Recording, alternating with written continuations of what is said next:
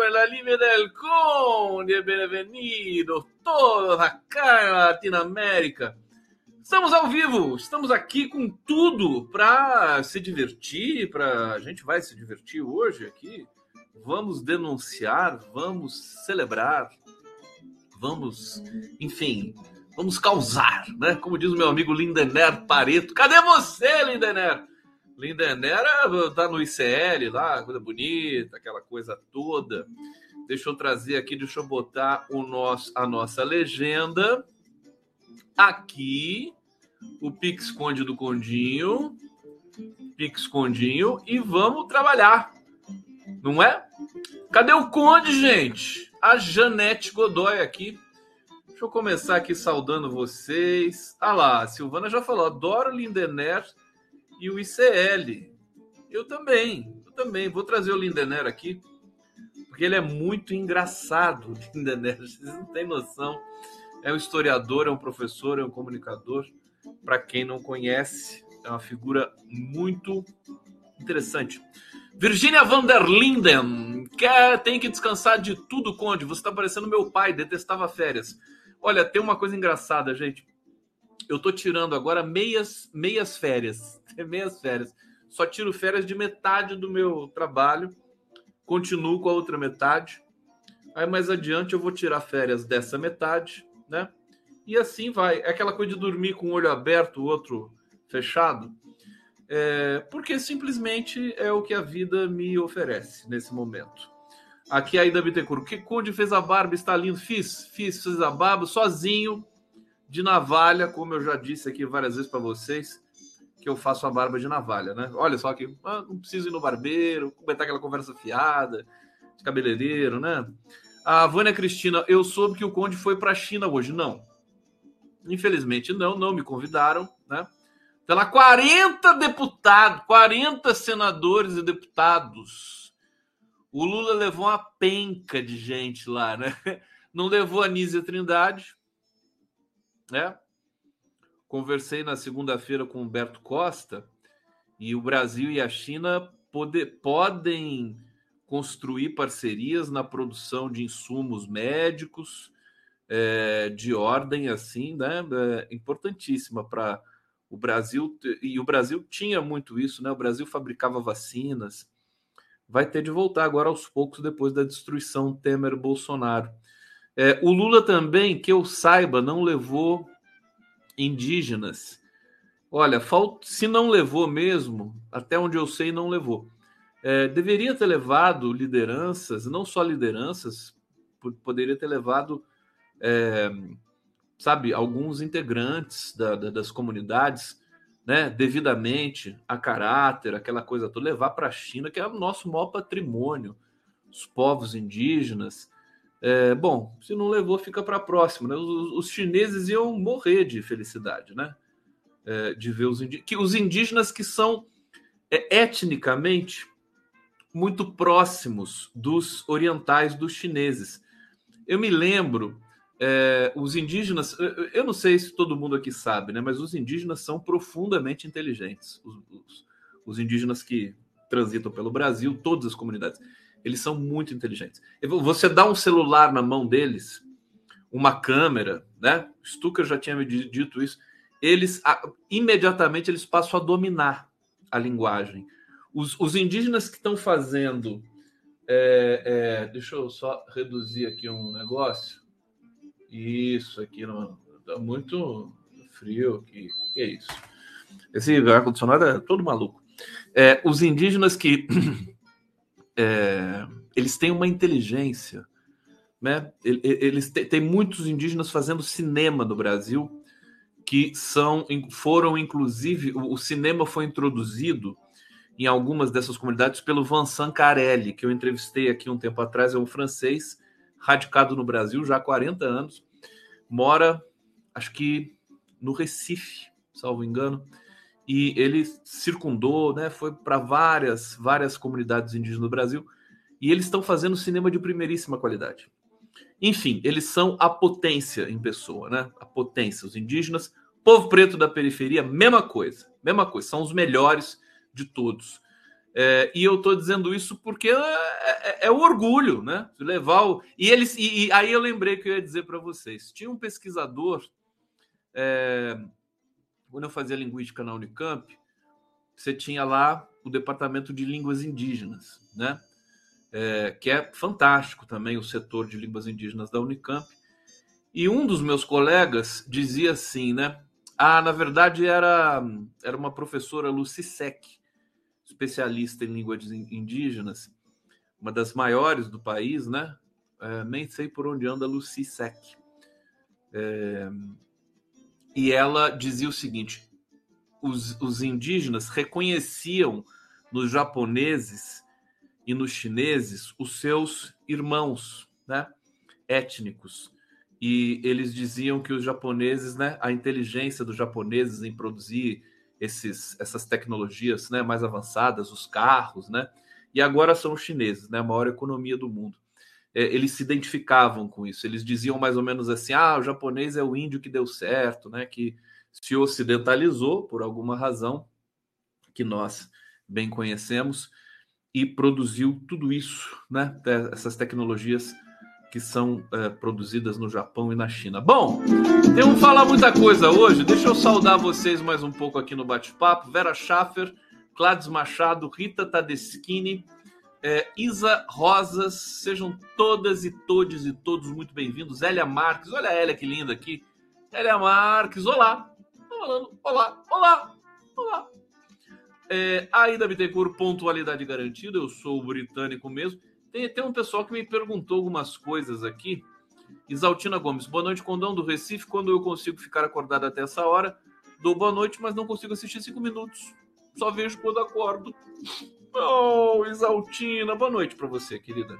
Então, e bom dia, né? Já que você vai assistir amanhã cedo. Alguém perguntou alguma coisa que fiquei tão curioso aqui. O Fábio Bueno perguntando: pergunta ao Conde, Pepe surtou? Foi clonado ou era um metamorfo? Querido, que Pepe? Em primeiro lugar, né? Não estou sabendo. Conta para mim o que, que, que, é isso? O né? que, que aconteceu? Quando rolam uns babados na mídia independente, eu fico todo, todo uriçado aqui. Não sei, não sei de nada, absolutamente nada. É, vamos, vamos, deixa, deixa eu trazer a notícia importante do, do Flávio Dino. Eu estou aqui com vídeos aqui, falaram Pepe Escobar. Será que é ele? Mas eu não sei de nada. O que, que ele fez? Alguém pode delatar o Pepe? Não sei, não sei. É, isso aí tem que perguntar para o Atushi, ele que é um amigão do Pepe. A Salma Verde aqui. Fisionomia indígena e oriental são muito parecidas. Olhos amendoados e o cabelo. Só o tom da pele por causa do nosso sol tropical. É etnicamente, é, é, creio eu que já tem estudos, né? É, os indígenas americanos, né? Das, das Américas, é, são muito parecidos, mas é, é muito próximo, né? Se fizer um estudo de DNA. Agora, nós sabemos que os chineses dominavam os oceanos muito antes dos portugueses, espanhóis, europeus. É? Se você comparar, né, isso, é, isso é impressionante. Vocês têm acesso a isso na internet, você pode achar. Comparar o maior navio é, é, chinês do século, acho que era o século XIV, século XIV, portanto antes do, das grandes navegações europeias. Era um navio gigantesco, ele dava era, era quatro vezes maior que a maior caravela portuguesa é, e tinha um sistema de velas rígidas, né? Eh, podia navegar contra o vento. Altíssima tecnologia, século XIV na China, o grande navegador chinês Zheng He é, e parece que eles tinham também, eles faziam, é, eles plantavam nos navios, cultivavam.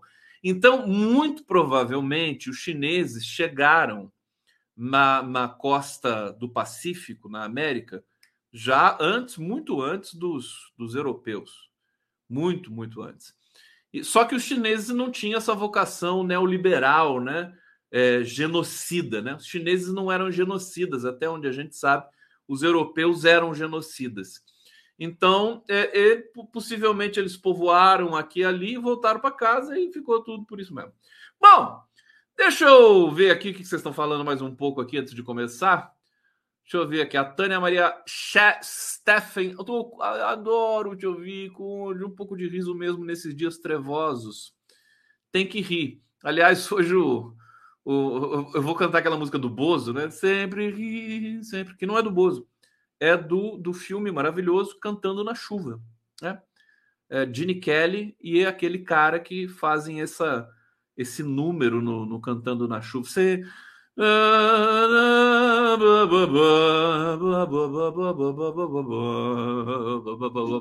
Silvana Costa! Condinho, boa noite. Você acha que essa MP aprovada pela Câmara sobre a flexibilização de leis ambientais, sobre a exploração ainda mais da Mata Atlântica, vai passar? Preocupada. Beijos. Querida, nem vi isso, viu? Eu, eu tô. É, é, é muita informação. Olha, eu creio que não o governo não pode permitir isso. Né? O governo está lá, tem as lideranças do governo, tem o Randolph, tem o Zeca Dirceu, tem o Zé Guimarães. Tem que articular, não pode deixar acontecer. E nós, como sociedade também civil, não podemos deixar isso acontecer, tem que denunciar. Vou ficar de olho nisso e, e mantenho vocês eh, informados aqui. Vamos falar do Flávio Dino. Flávio Dino foi fantástico mais uma vez hoje de novo na comissão eh, de segurança pública, né? E, e, a imprensa, até que a imprensa fantasiou um pouquinho, disse que o Dino saiu, é, se retirou da comissão, mas não se retirou da comissão. Presidente da comissão encerrou a comissão, porque só tinha delinquente bolsonarista ali tumultuando tudo. Imagina o Zé Trovão, sabe? Olha, olha a herança do Bolsonaro é isso, né? Olha aqui a foto. Deixa eu colocar a foto original aqui para vocês é, do, do Zé Trovão, do, do bafão que deu lá. Daqui a pouco eu vou colocar o vídeo também. Olha aqui a foto. Ó. Claro que o Dino aqui é montagem, mas tá lá o Zé Trovão querendo brigar, aquele lá assustado.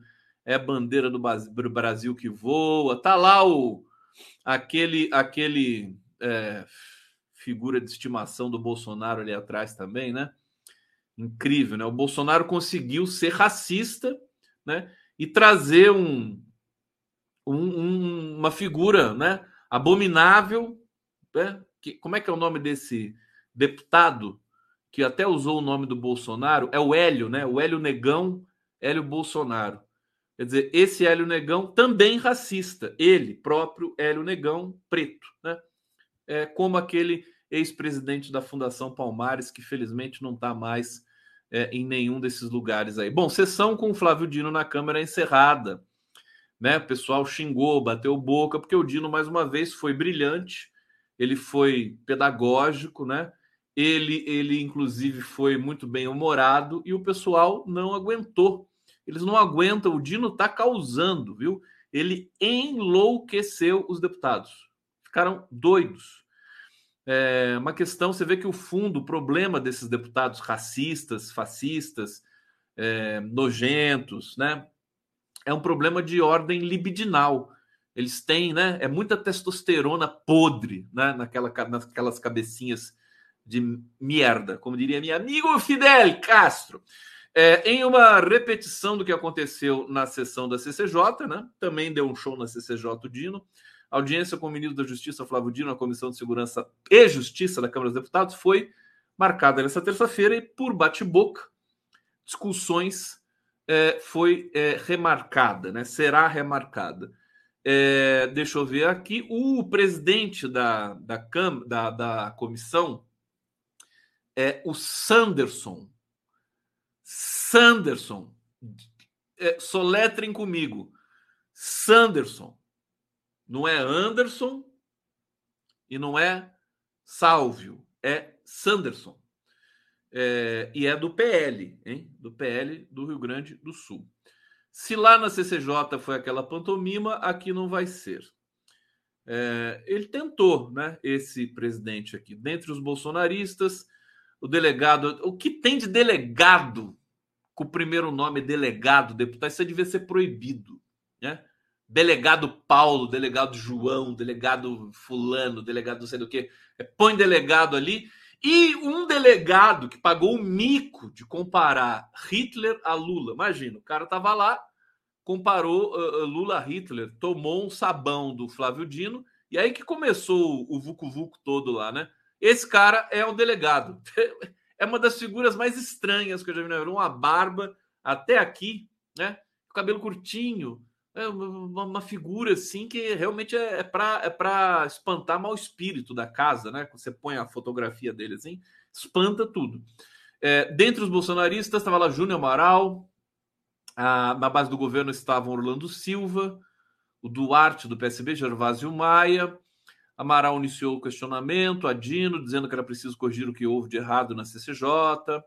É, em seguida, acabou gerando bate-boca. Enfim, Tchutchuca contra organizações criminosas e Tigrão contra manifestantes do 8 de janeiro. É engraçado que os fascistas, inclusive, roubam as tiradas, as ideias do campo democrático, por exemplo, do Glauber Braga. Não, do Zeca Dirceu. Foi o Zeca Dirceu que falou para o Paulo Guedes, né? Tchutchuca, como é que é? Tchutchuca lá da faculdade dele, lá dos Estados Unidos, né? Em que ele estudou.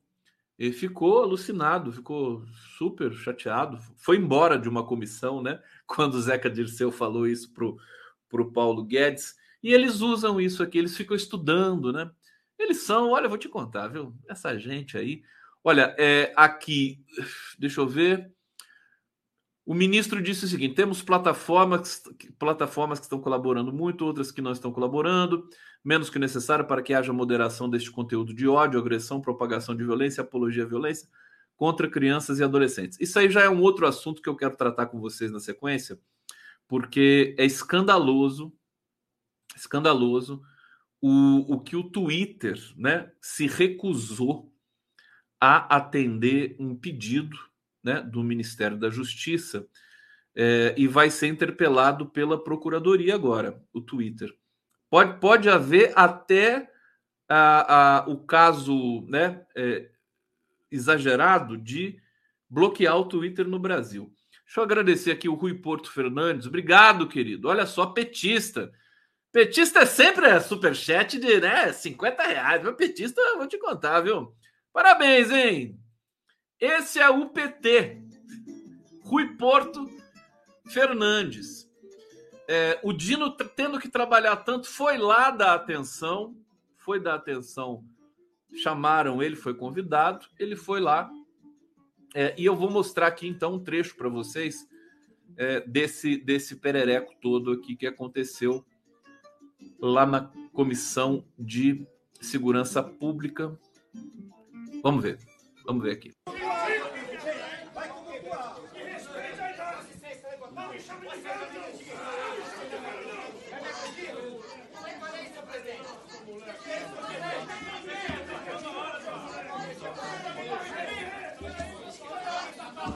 Caldino, o Dino tá sem, sem paciência já. Vamos embora daqui, né? Olha lá. O Sanderson não sabe o que faz. Deu, deu, deu no que eles queriam, mas eles vão embora. Senhores, se, senhores deputados, senhores deputados.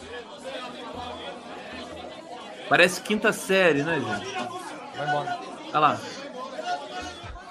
Senhores deputados, senhoras deputadas, sentem, por favor. Deputado Zé Trovão, deputado Duarte, deputado Hélio, Hélio Lopes, Parlamentares da Comissão de Segurança Pública. Presidente, eu queria retomar aqui para poder concluir. O ministro acabou de, de falar para mim aqui que vai pedir uma nova data, que ele não tem condições de continuar aqui, porque nós não temos condições. Vai voltar, vai ter que voltar numa outra data, porque. Tem que fazer que nem as professoras de, de, de, de, de né, de escola básica, né? Coloca uma, coloca uma inspetora ali para ficar tomando conta desse pessoal. Se, se não ficar quieto, vai para a diretoria. Tem que ser assim. Senhores, senhores, senhores, ah. Está encerrada a sessão. Nós vamos fazer uma nova convocação. Aí vai, o pessoal continua gritando lá. Olha lá o Dino. Categoria, arruma a calça ali, dá uma apertada na cinta. Ei, Flávio Dino esse homem e tá ali do lado dele o Ricardo Capelli. Olha a elegância do Capelli. Ficam xingando o Dino, mas eles estão totalmente Eles fazem a avaliação que só faz da sessão em relação está tudo acontecendo aqui. Infelizmente, alguns parlamentares não querem debater o tema. lamentavelmente, uma prática muito ruim que desqualifica o parlamento. É, não é fujão coisa nenhuma. Quer dizer, eles é que são é, toscos, né? não fazem jus à, à, à presença de um ministro de Estado né, que foi ali de livre espontânea vontade, aliás, convidado, para responder a todas as perguntas que eles quisessem fazer. É que eles não aguentam as respostas. E, as respostas, eles perguntam, né? É aquela coisa, né? É, como é que é que fala o que quer, ouve o que não quer, né? Então o pessoal vai lá, fala o que quer e ouve o que não quer, mas tem que ouvir, não é verdade? Regina Célia Lourenço Guimarães, boa noite, Rio de Janeiro. Dino é demais. O Dino tá, cada vez ele cresce mais, cada vez cresce mais. Não pode crescer muito, porque, né? Ele precisa, na verdade, diminuir um pouquinho, porque ele tá grande demais. Ô, Dino, vamos, eu vou para Brasília aí, a gente vai. Vamos treinar junto? Que tal? Tem que andar de bicicleta, Dino. Tem que, né? Tem que andar de bicicleta. Dilma andava de bicicleta aí tudo mais aquela coisa toda. Bom, deixa eu trazer mais informações aqui do Dino. Em a baderna de bolsonaristas, Dino é forçado a sair de audiência, né? É... Aí, uma das respostas que ele deu, que enlouqueceu o povo ali, né? Ele disse: não há correlação entre número de armas e número de homicídios.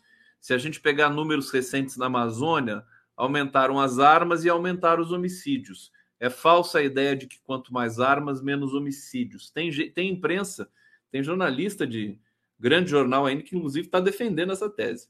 É que a, a, liberação de armas pelo Bolsonaro diminuiu os homicídios no Brasil. É mole? Bom, pelo contrário, as notícias mostram que quando há mais armas em circulação, legais ou ilegais, é claro que se ampliam as ocorrências de crimes em lares, por isso o feminicídio cresceu. Enfim, ele deu um show, mais uma vez, mostrou todo o preparo, tranquilidade é, e a gente está torcendo muito pelo Flávio Dino. Aliás, eu vou tentar trazer o Dino aqui para a gente bater um papo sobre isso. Ele merece todo o carinho, é, né? Merece também, porque é, é, muito difícil, né? Você aguentar só esses trogloditas ali. É, o Dino precisa receber um carinho também, né? Precisamos de afeto para a gente poder avançar nesse país aqui, para o Dino aguentar o tranco até 2026, no mínimo, né? No mínimo, porque o Zé Dirceu já falou, né? 100 anos em 10. Eu estou advogando essa tese também. 100 anos em 10. Gente, tem muita coisa interessante para a gente comentar hoje. Por exemplo, hoje a Bolsa subiu, sabe? Mas assim, numa empolgação e o dólar caiu. É, os analistas é, neoliberais, né, alinhados aí ó, às elites brasileiras, dizem que foi o dado da inflação, o IPCA que veio menor do que a projeção do mercado. O mercado estava projetando 0,77 para março e o IPCA trouxe eh, 0,71. Não é muito diferente, né? É por isso que eu acho que a bolsa se empolgou hoje eh, e o dólar também caiu, foi, caiu para baixo de cinco reais, né? É, é mole. Eu acho que isso já é um já é um efeito da capacidade que o Lula tem de é, articular a economia, o arcabouço fiscal do Fernando Haddad, que está sendo já está sendo levado para a Câmara para ser votado. A Simone Tebet disse que vai ser semana que vem tudo mais. O arcabouço é aquele programa que muita gente da esquerda não gostou, porque não tem ali claramente um, um programa de investimento para o Brasil. Mas eu já disse aqui, vou repetir: o arcabouço não é para isso o arcabouço é realmente só, só trata da questão fiscal, ele resvala um pouquinho na questão dos investimentos e da, despesa.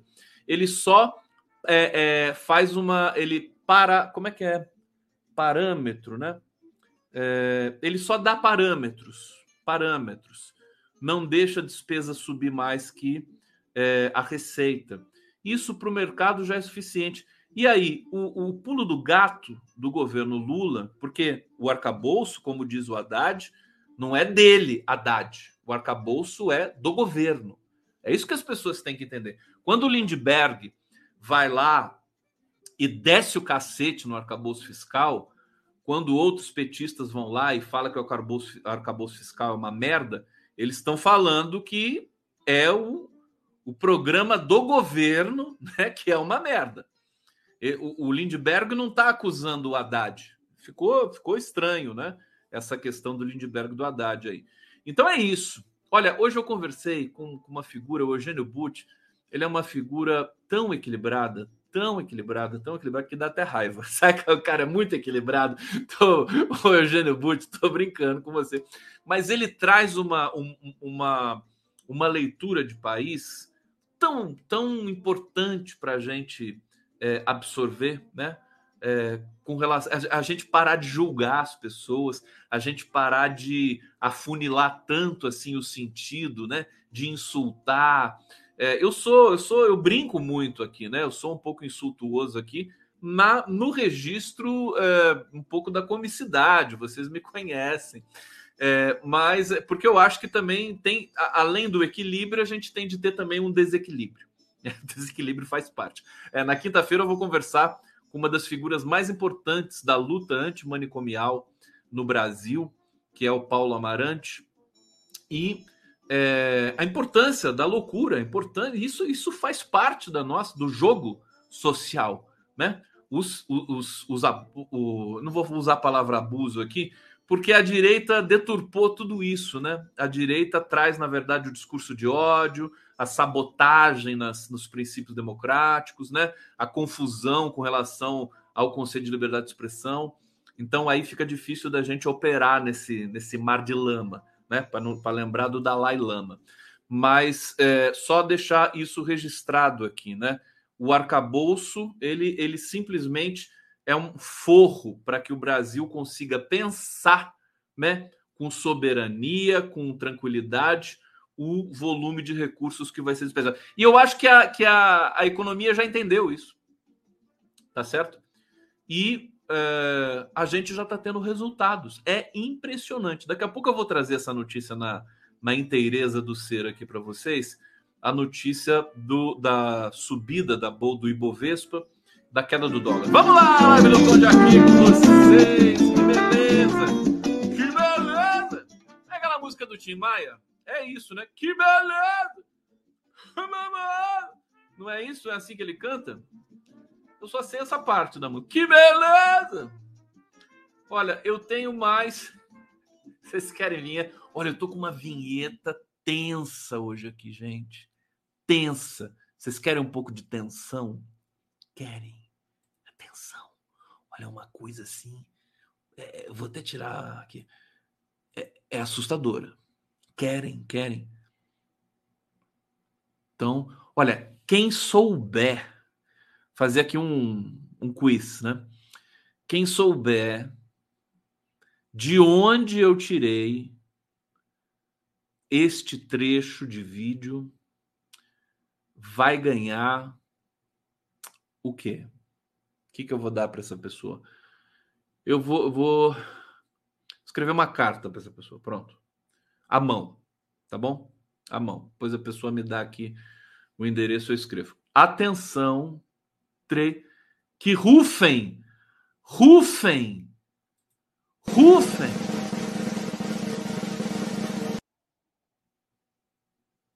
Aqui, cadê? Acabou, acabou. Vai, meu filho.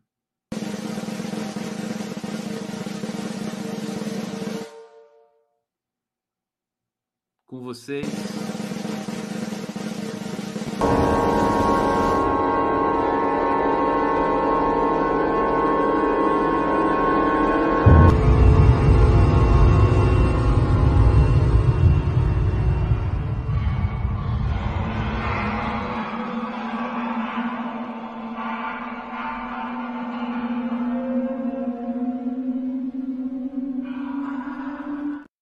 Quem sabe de onde é esse? Olha só, já acertaram aqui, já acertaram. Renato Breder, 2001, Odisseia no Espaço. Tá esperto, hein? Tá esperto o nosso Breder aqui. Não é bonito, gente? É, eu usei esse, não é meu esse zóio, não. Eu usei esse, esse trechinho para entrevistar hoje o Eugênio Butti, porque a gente falou sobre o totalitarismo escópico e eu quis né, fazer um, uma, um chamego né, no nosso querido Eugênio Butti. Bom, É, voltando aqui, daqui a pouco eu coloco o feijão puro para vocês. Olha só, bolsa subiu 3%, dólar fica abaixo de 5 pela primeira vez em 10 meses. É, IPCA ficou em 0,71, já falei para vocês aqui, é, e o mercado projetava 0,77. Bolsa tem alto expressivo no começo do pregão, é, o dólar chegou a ficar abaixo de cinco reais. O mercado recebeu bem os dados da inflação. Eu acho que não foi só isso. Eu acho que o mercado também, é, a economia como um todo, está entendendo, né, como o novo governo vai, digamos, é, equilibrar, né, as contas brasileiras e permitir, né, que as pessoas possam voltar a investir no Brasil.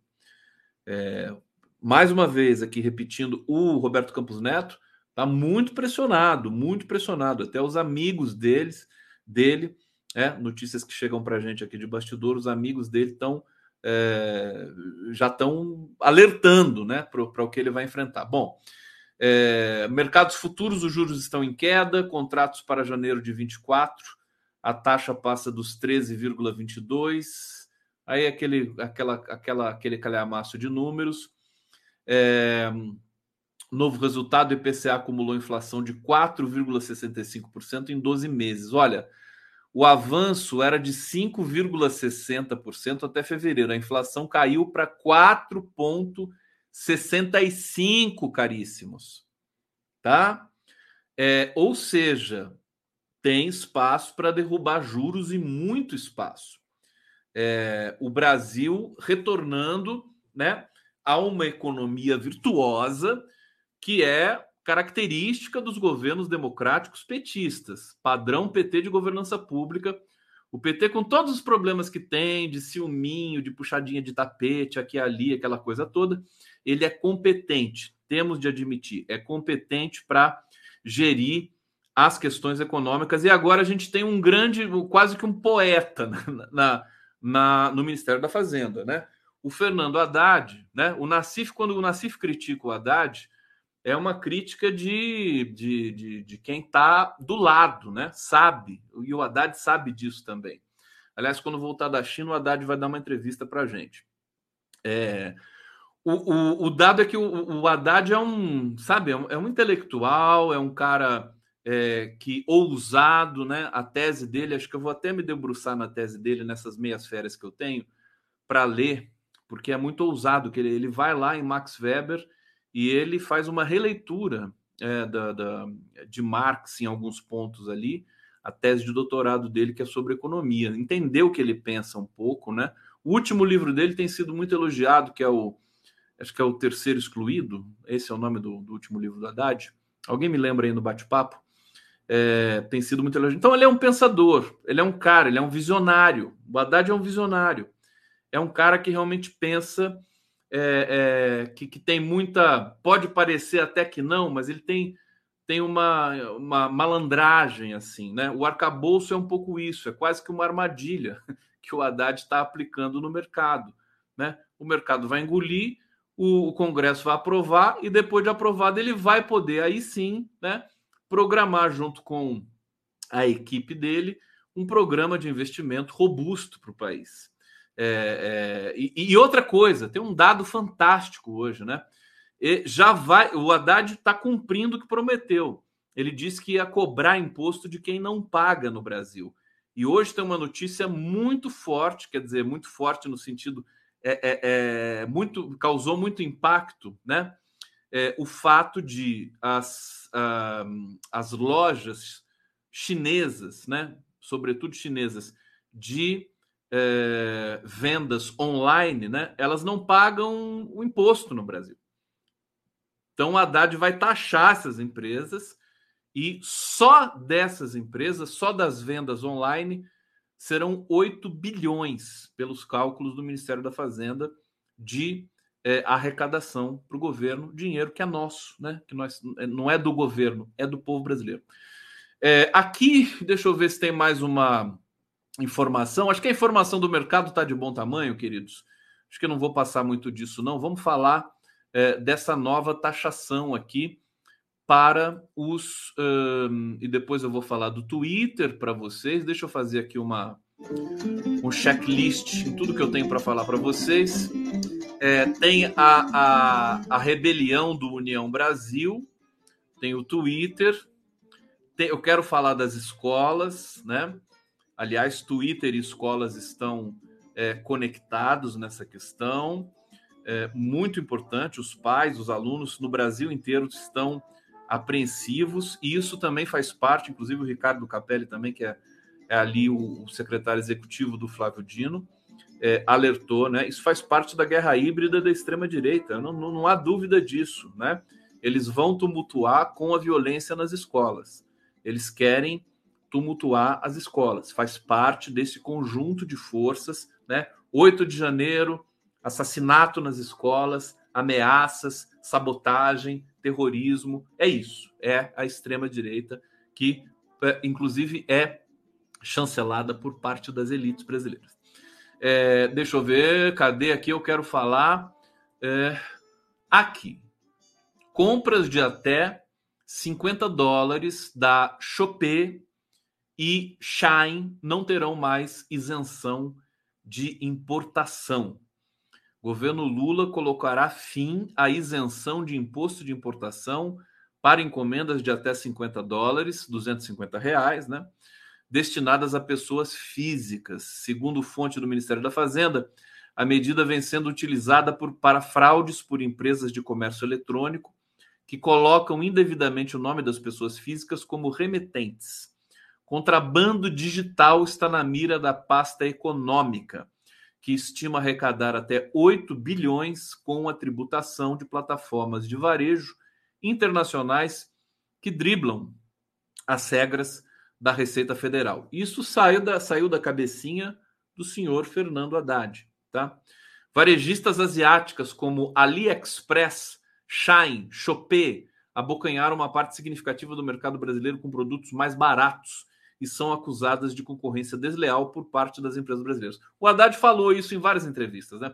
Ele diz o seguinte: é, a, as próprias empresas do mercado, que são supostamente né, adeptas aí de um, de um livre mercado, do neoliberalismo, foram reclamar com o Ministério da Fazenda. Falou: escuta, esse cara não paga imposto, como é que eu posso concorrer com ele? Né? É, foram reclamar, estavam esperando uma resposta, estavam esperando uma resposta. E o Haddad aqui respondeu. Então veja, esse, essa, essa nova relação de confiança que o Haddad vai estabelecendo com o mercado, com o empresariado, né?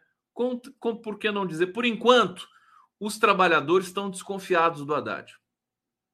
Mas é o preço que o Haddad está pagando para fazer uma transição, a meu ver, né? Para poder construir é, um, um, um momento em que ele possa, né, que o país possa começar a programar investimentos com mais robustez. Acho que é, é simples essa, essa jogada do Fernando Haddad. É, o, aqui, fortalecer o combate à sonegação. Olha, tomara que o Haddad se empolgue e combata a sonegação em todos os níveis no Brasil, né? Muita gente sonega. Olha, eu, eu só eu, eu vou, eu vou até mandar um, um zap para o meu pro, pro assessor do Haddad, o Laio, né, Laio? Mandar um zap, que é o seguinte: eu soube, né, de fonte fidedigna, é, a, o volume de fraudes que se tem no Brasil é inimaginável. Se você fizer um, um compliance, mas não um compliance né? Porque tem compliance aí que, que é, é, é, piada, né? O cara compliance é do amigo, né? O cara vai, ah, mas eu faço compliance na sua empresa. Aí faz, é Brasil vira tudo farra, né? Ah, se tivesse um compliance de verdade no Brasil, para a gente, por exemplo, fazer um pente fino na Folha da Manhã, empresa que administra a Folha de São Paulo, né? É, a gente vai encontrar irregularidades, mas com toda certeza deste mundo dos olhos que a terra de comer, né? É, na Rede Globo de televisão, a coisa então nem, né? É, é, é impressionante. Eu vou, eu vou dizer, eu já disse para vocês, vou repetir aqui, já faz tempo.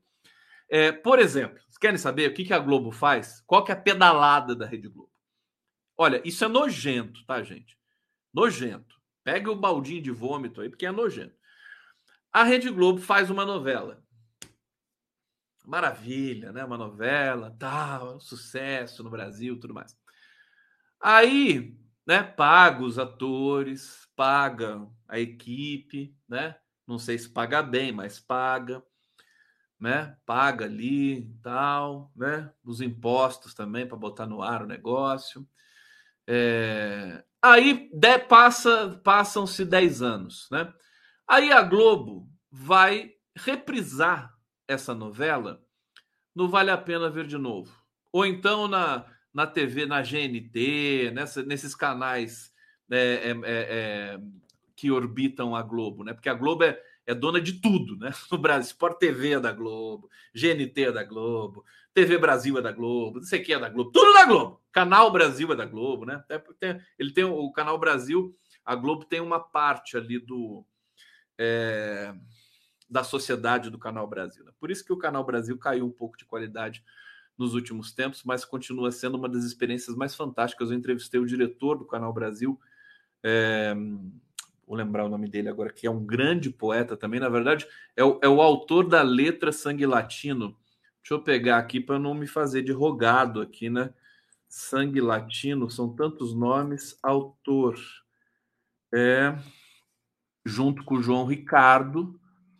É, mas cadê o nome? Paulinho Mendonça. Paulinho Mendonça, figura essencial da cultura brasileira, enfim, pensar linguagens de TV. Ele é o cara que criou o Canal Brasil. Entrevistei ele aqui uma vez, foi muito bacana.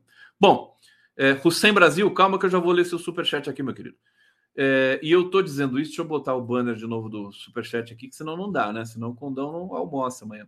Cadê aqui? Aqui, Hussein Brasil, deixa eu deixar no jeito aqui. É... Bom, aí a Globo vai reprisar. Sabe o que ela faz? Porque quando você reprisa um produto, né, um filme, uma novela, você tem que remunerar de novo os artistas, o diretor, o escritor, né?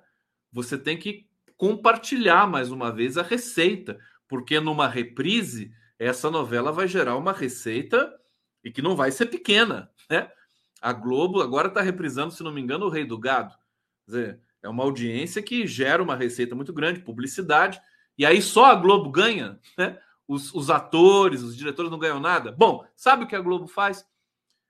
Ela passa, ela, ela vende a, a novela para uma empresa é, de fachada, se não me engano, locada em Honduras, na América Central, acho que é Honduras. Ela e daí ela compra de volta esse produto e não, não precisa pagar, não precisa remunerar, né? As pessoas parece que ela ela ela coloca só uma coisa simbólica, assim, não dá para comprar nenhuma cerveja para os atores e para as pessoas envolvidas na produção da novela. Olha só a pedalada, olha a ilegalidade. Então, eles fazem isso. Eles chamam isso de engenharia financeira, mas isso aí é crime. É crime.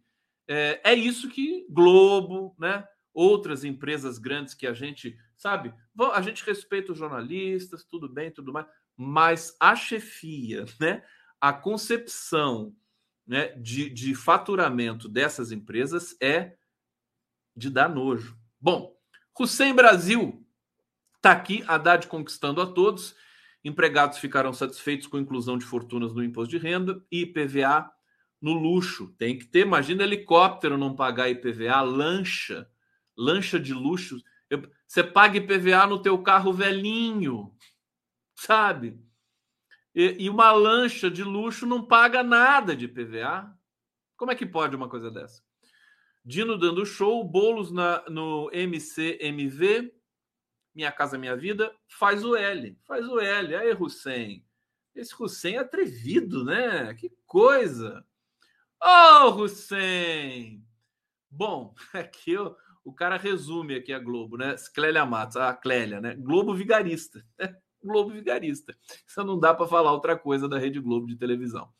É, ela que venha, inclusive, né? Claro que tem o ônus da prova, presunção de inocência, É, é, isso é um rumor, né? Estou aqui expondo, pra, precisa ver se aconteceu isso mesmo. A gente pode fazer um compliance, um pente fino. Vamos fazer isso. Quem não deve, não teme, não é verdade? É, aqui, então, então já está essa, essa, essa, esse novo desenho, né? Da economia, capitaneada aí pelo Haddad. O Lula foi para a China hoje, acho que ele vai mais tranquilo, acho que nem chegou na China ainda, né? Porque a viagem é muito longa, né? É, vai, amanhã vai ter a posse da Dilma no Banco dos BRICS, o Lula vai estar presente, vai ser uma coisa muito bacana. Já é um encontro que causa um burburinho muito grande no mundo todo, porque a nova, né? O mundo, assim, o mundo está sob nova direção, né? Nova direção. Aliás, falando nisso, mandar um abraço aqui pro meu amigo Fernando Carval. Ô Carval! Cadê você, Carval? Carval, não sei se vocês vocês conhecem o Fernando Carval. Carval que fez esse logotipo aqui do Conde, ó. Cadê? Deixa, deixa eu botar piscando aqui para vocês. Cadê o pisca-pisca aqui, ó? ó? Esse aqui do Condão, ó. Ele que fez esse Conde aqui, ó. Carvalzinho. O Carval, é, ele. Eu tô lembrando porque ele me conta as ideias, né, visuais dele e a Terra, o planeta Terra sob nova direção.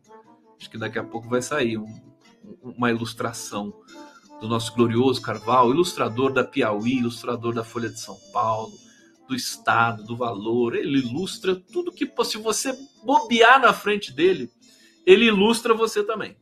Né? Fernandinho Carvalho, um beijo, viu, queridão? Saudade de você, a gente já falou, mas a saudade continua aqui.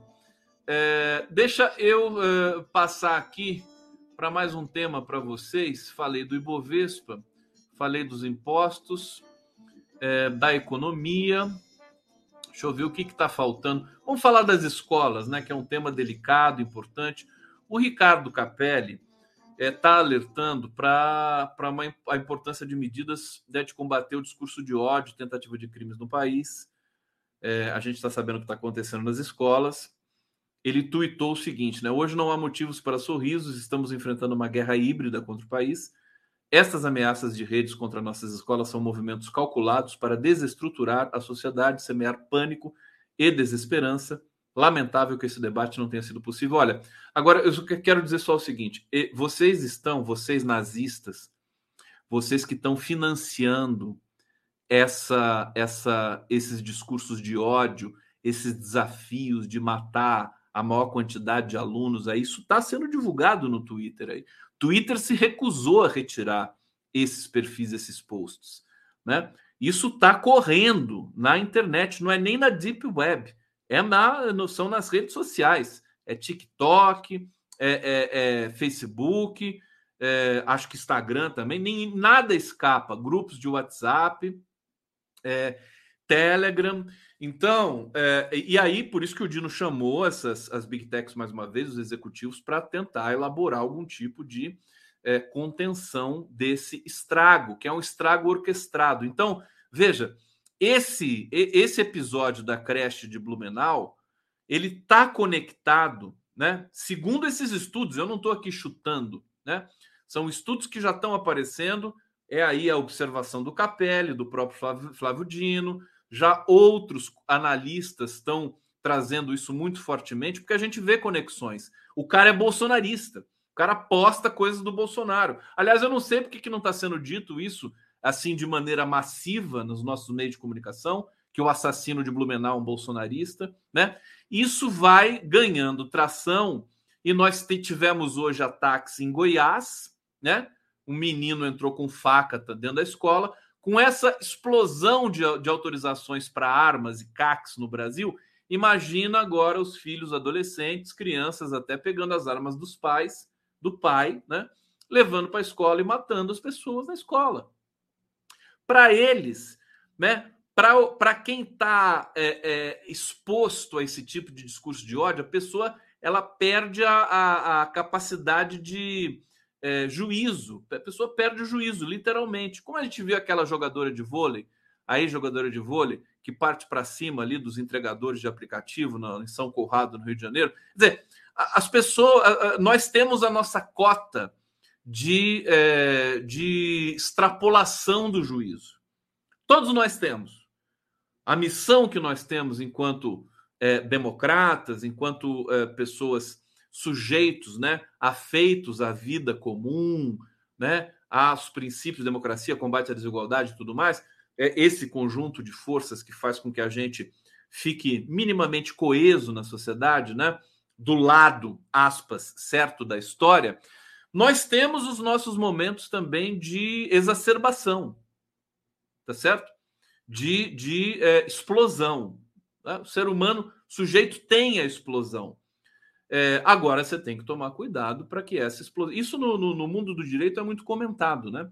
A questão da explosão. Tanto que você tem uma regra ali, a mulher. Nunca soube se isso era real. Se tiver alguém que possa dizer aqui no bate-papo para a gente que a mulher, quando está é, intenção pré-menstrual, né? Ela tem um aquilo que o Moro queria levar para os policiais, né? Excludente de licitude, né? Ela pode matar, né? Tem, tem uma história que é assim, se alguém puder lembrar para mim no bate-papo aqui, porque isso aqui é pura, é um misto de cultura popular com legislação, né? É, é, mas eu, eu, realmente não sei se a tensão pré-menstrual das mulheres a, permitem, né? Te, exista aí um atenuante para se ela cometer algum tipo de delito sob essa condição. Tem isso ou isso é, é falso isso? É, é, aqui tem gente já dizendo que é falso. Uh, será que é?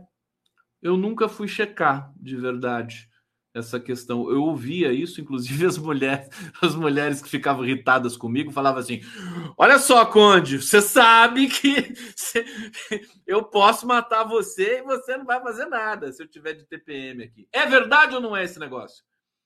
Hã? Mais uma dos machismos, isso aqui? Será? Quem me falou isso foi uma mulher, né? Não existe. Uh, não, não estou minimizando, querido, não estou minimizando. Eu estou dizendo o seguinte: a, a, violência da jogadora de vôlei lá foi péssima, horrível, né? Tem que ser presa, tem que ser intimada, tem que responder pelos atos.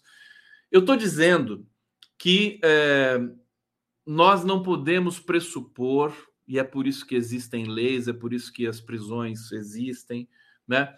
É, mas não podemos pressupor que o ser humano é um sujeito sabe, é, assim, pacato, né, pacífico. Não, as pessoas são agressivas, são violentas.